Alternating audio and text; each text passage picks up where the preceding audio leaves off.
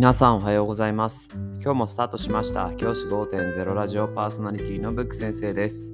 僕は現役の教師です。学校で働きながらリスナーの先生たちが今でちょっとだけいい人生を送れるようなアイデアを発信しています。より良い授業学級経営働き方同僚保護者児童生徒との人間関係お金のことなど聞かないよりは聞いた方がいい内容を毎朝6時に放送しています。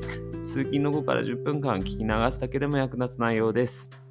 一人でも多くのリスナーの先生たちと一緒に良い教師人生を送ることが目的のラジオです。今回のテーマは二者面談で意識することということで話をしたいと思います。11月に入ってくると多くの学校で二者面談先生と子どもたちで話をするっていう機会があるのではないでしょうか。そんな時にぜひ意識してほしいことを僕の失敗談を含めてお話ししたいと思います。結論から言います。二者面談で注意すべきことは悪いところを言わないということです。これは僕の失敗談からお話ししようと思うんですけど僕若い時二者面談で〇〇くんは最近課題提出物の課題が出てないよね。そういうことをしっかり出せるようにしていこうっていう話をしてしまったんですね。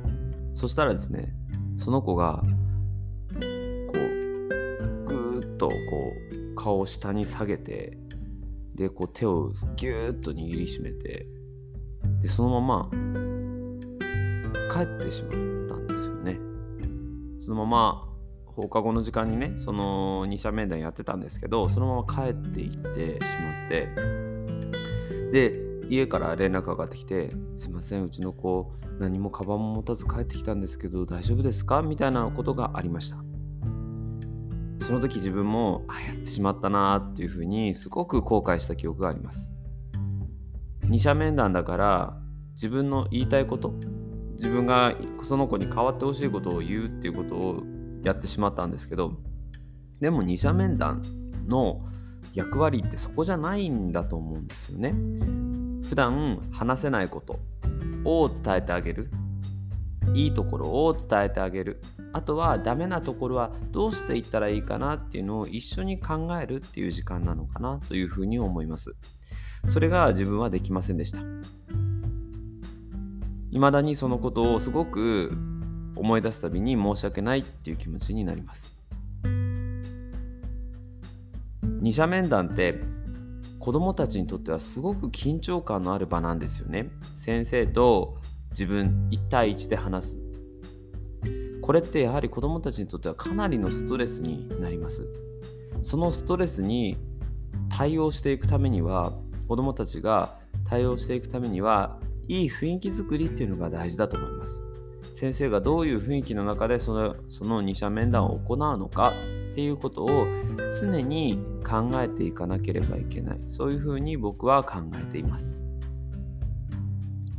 先生方が是非二者面談を行う時に意識してほしいポイントがあります。それは何かというと1つ目はその子のいいところをまずは褒めてあげる時間を取ること。例えば15分間とか時間があるのであればその時間に最近こういうことがよくできてるよね。例えば授業中こういうふうにノートの取り方意識して変えてるよね。とか自主学習でこういった課題を見つけて自分でノートにまとめるのをやってるよね。とかいいところをまず褒めてあげてほしいと思います。いいところを褒めてあげることで子どもたちはあ怒られるわけじゃないんだっていう風な安心感があります。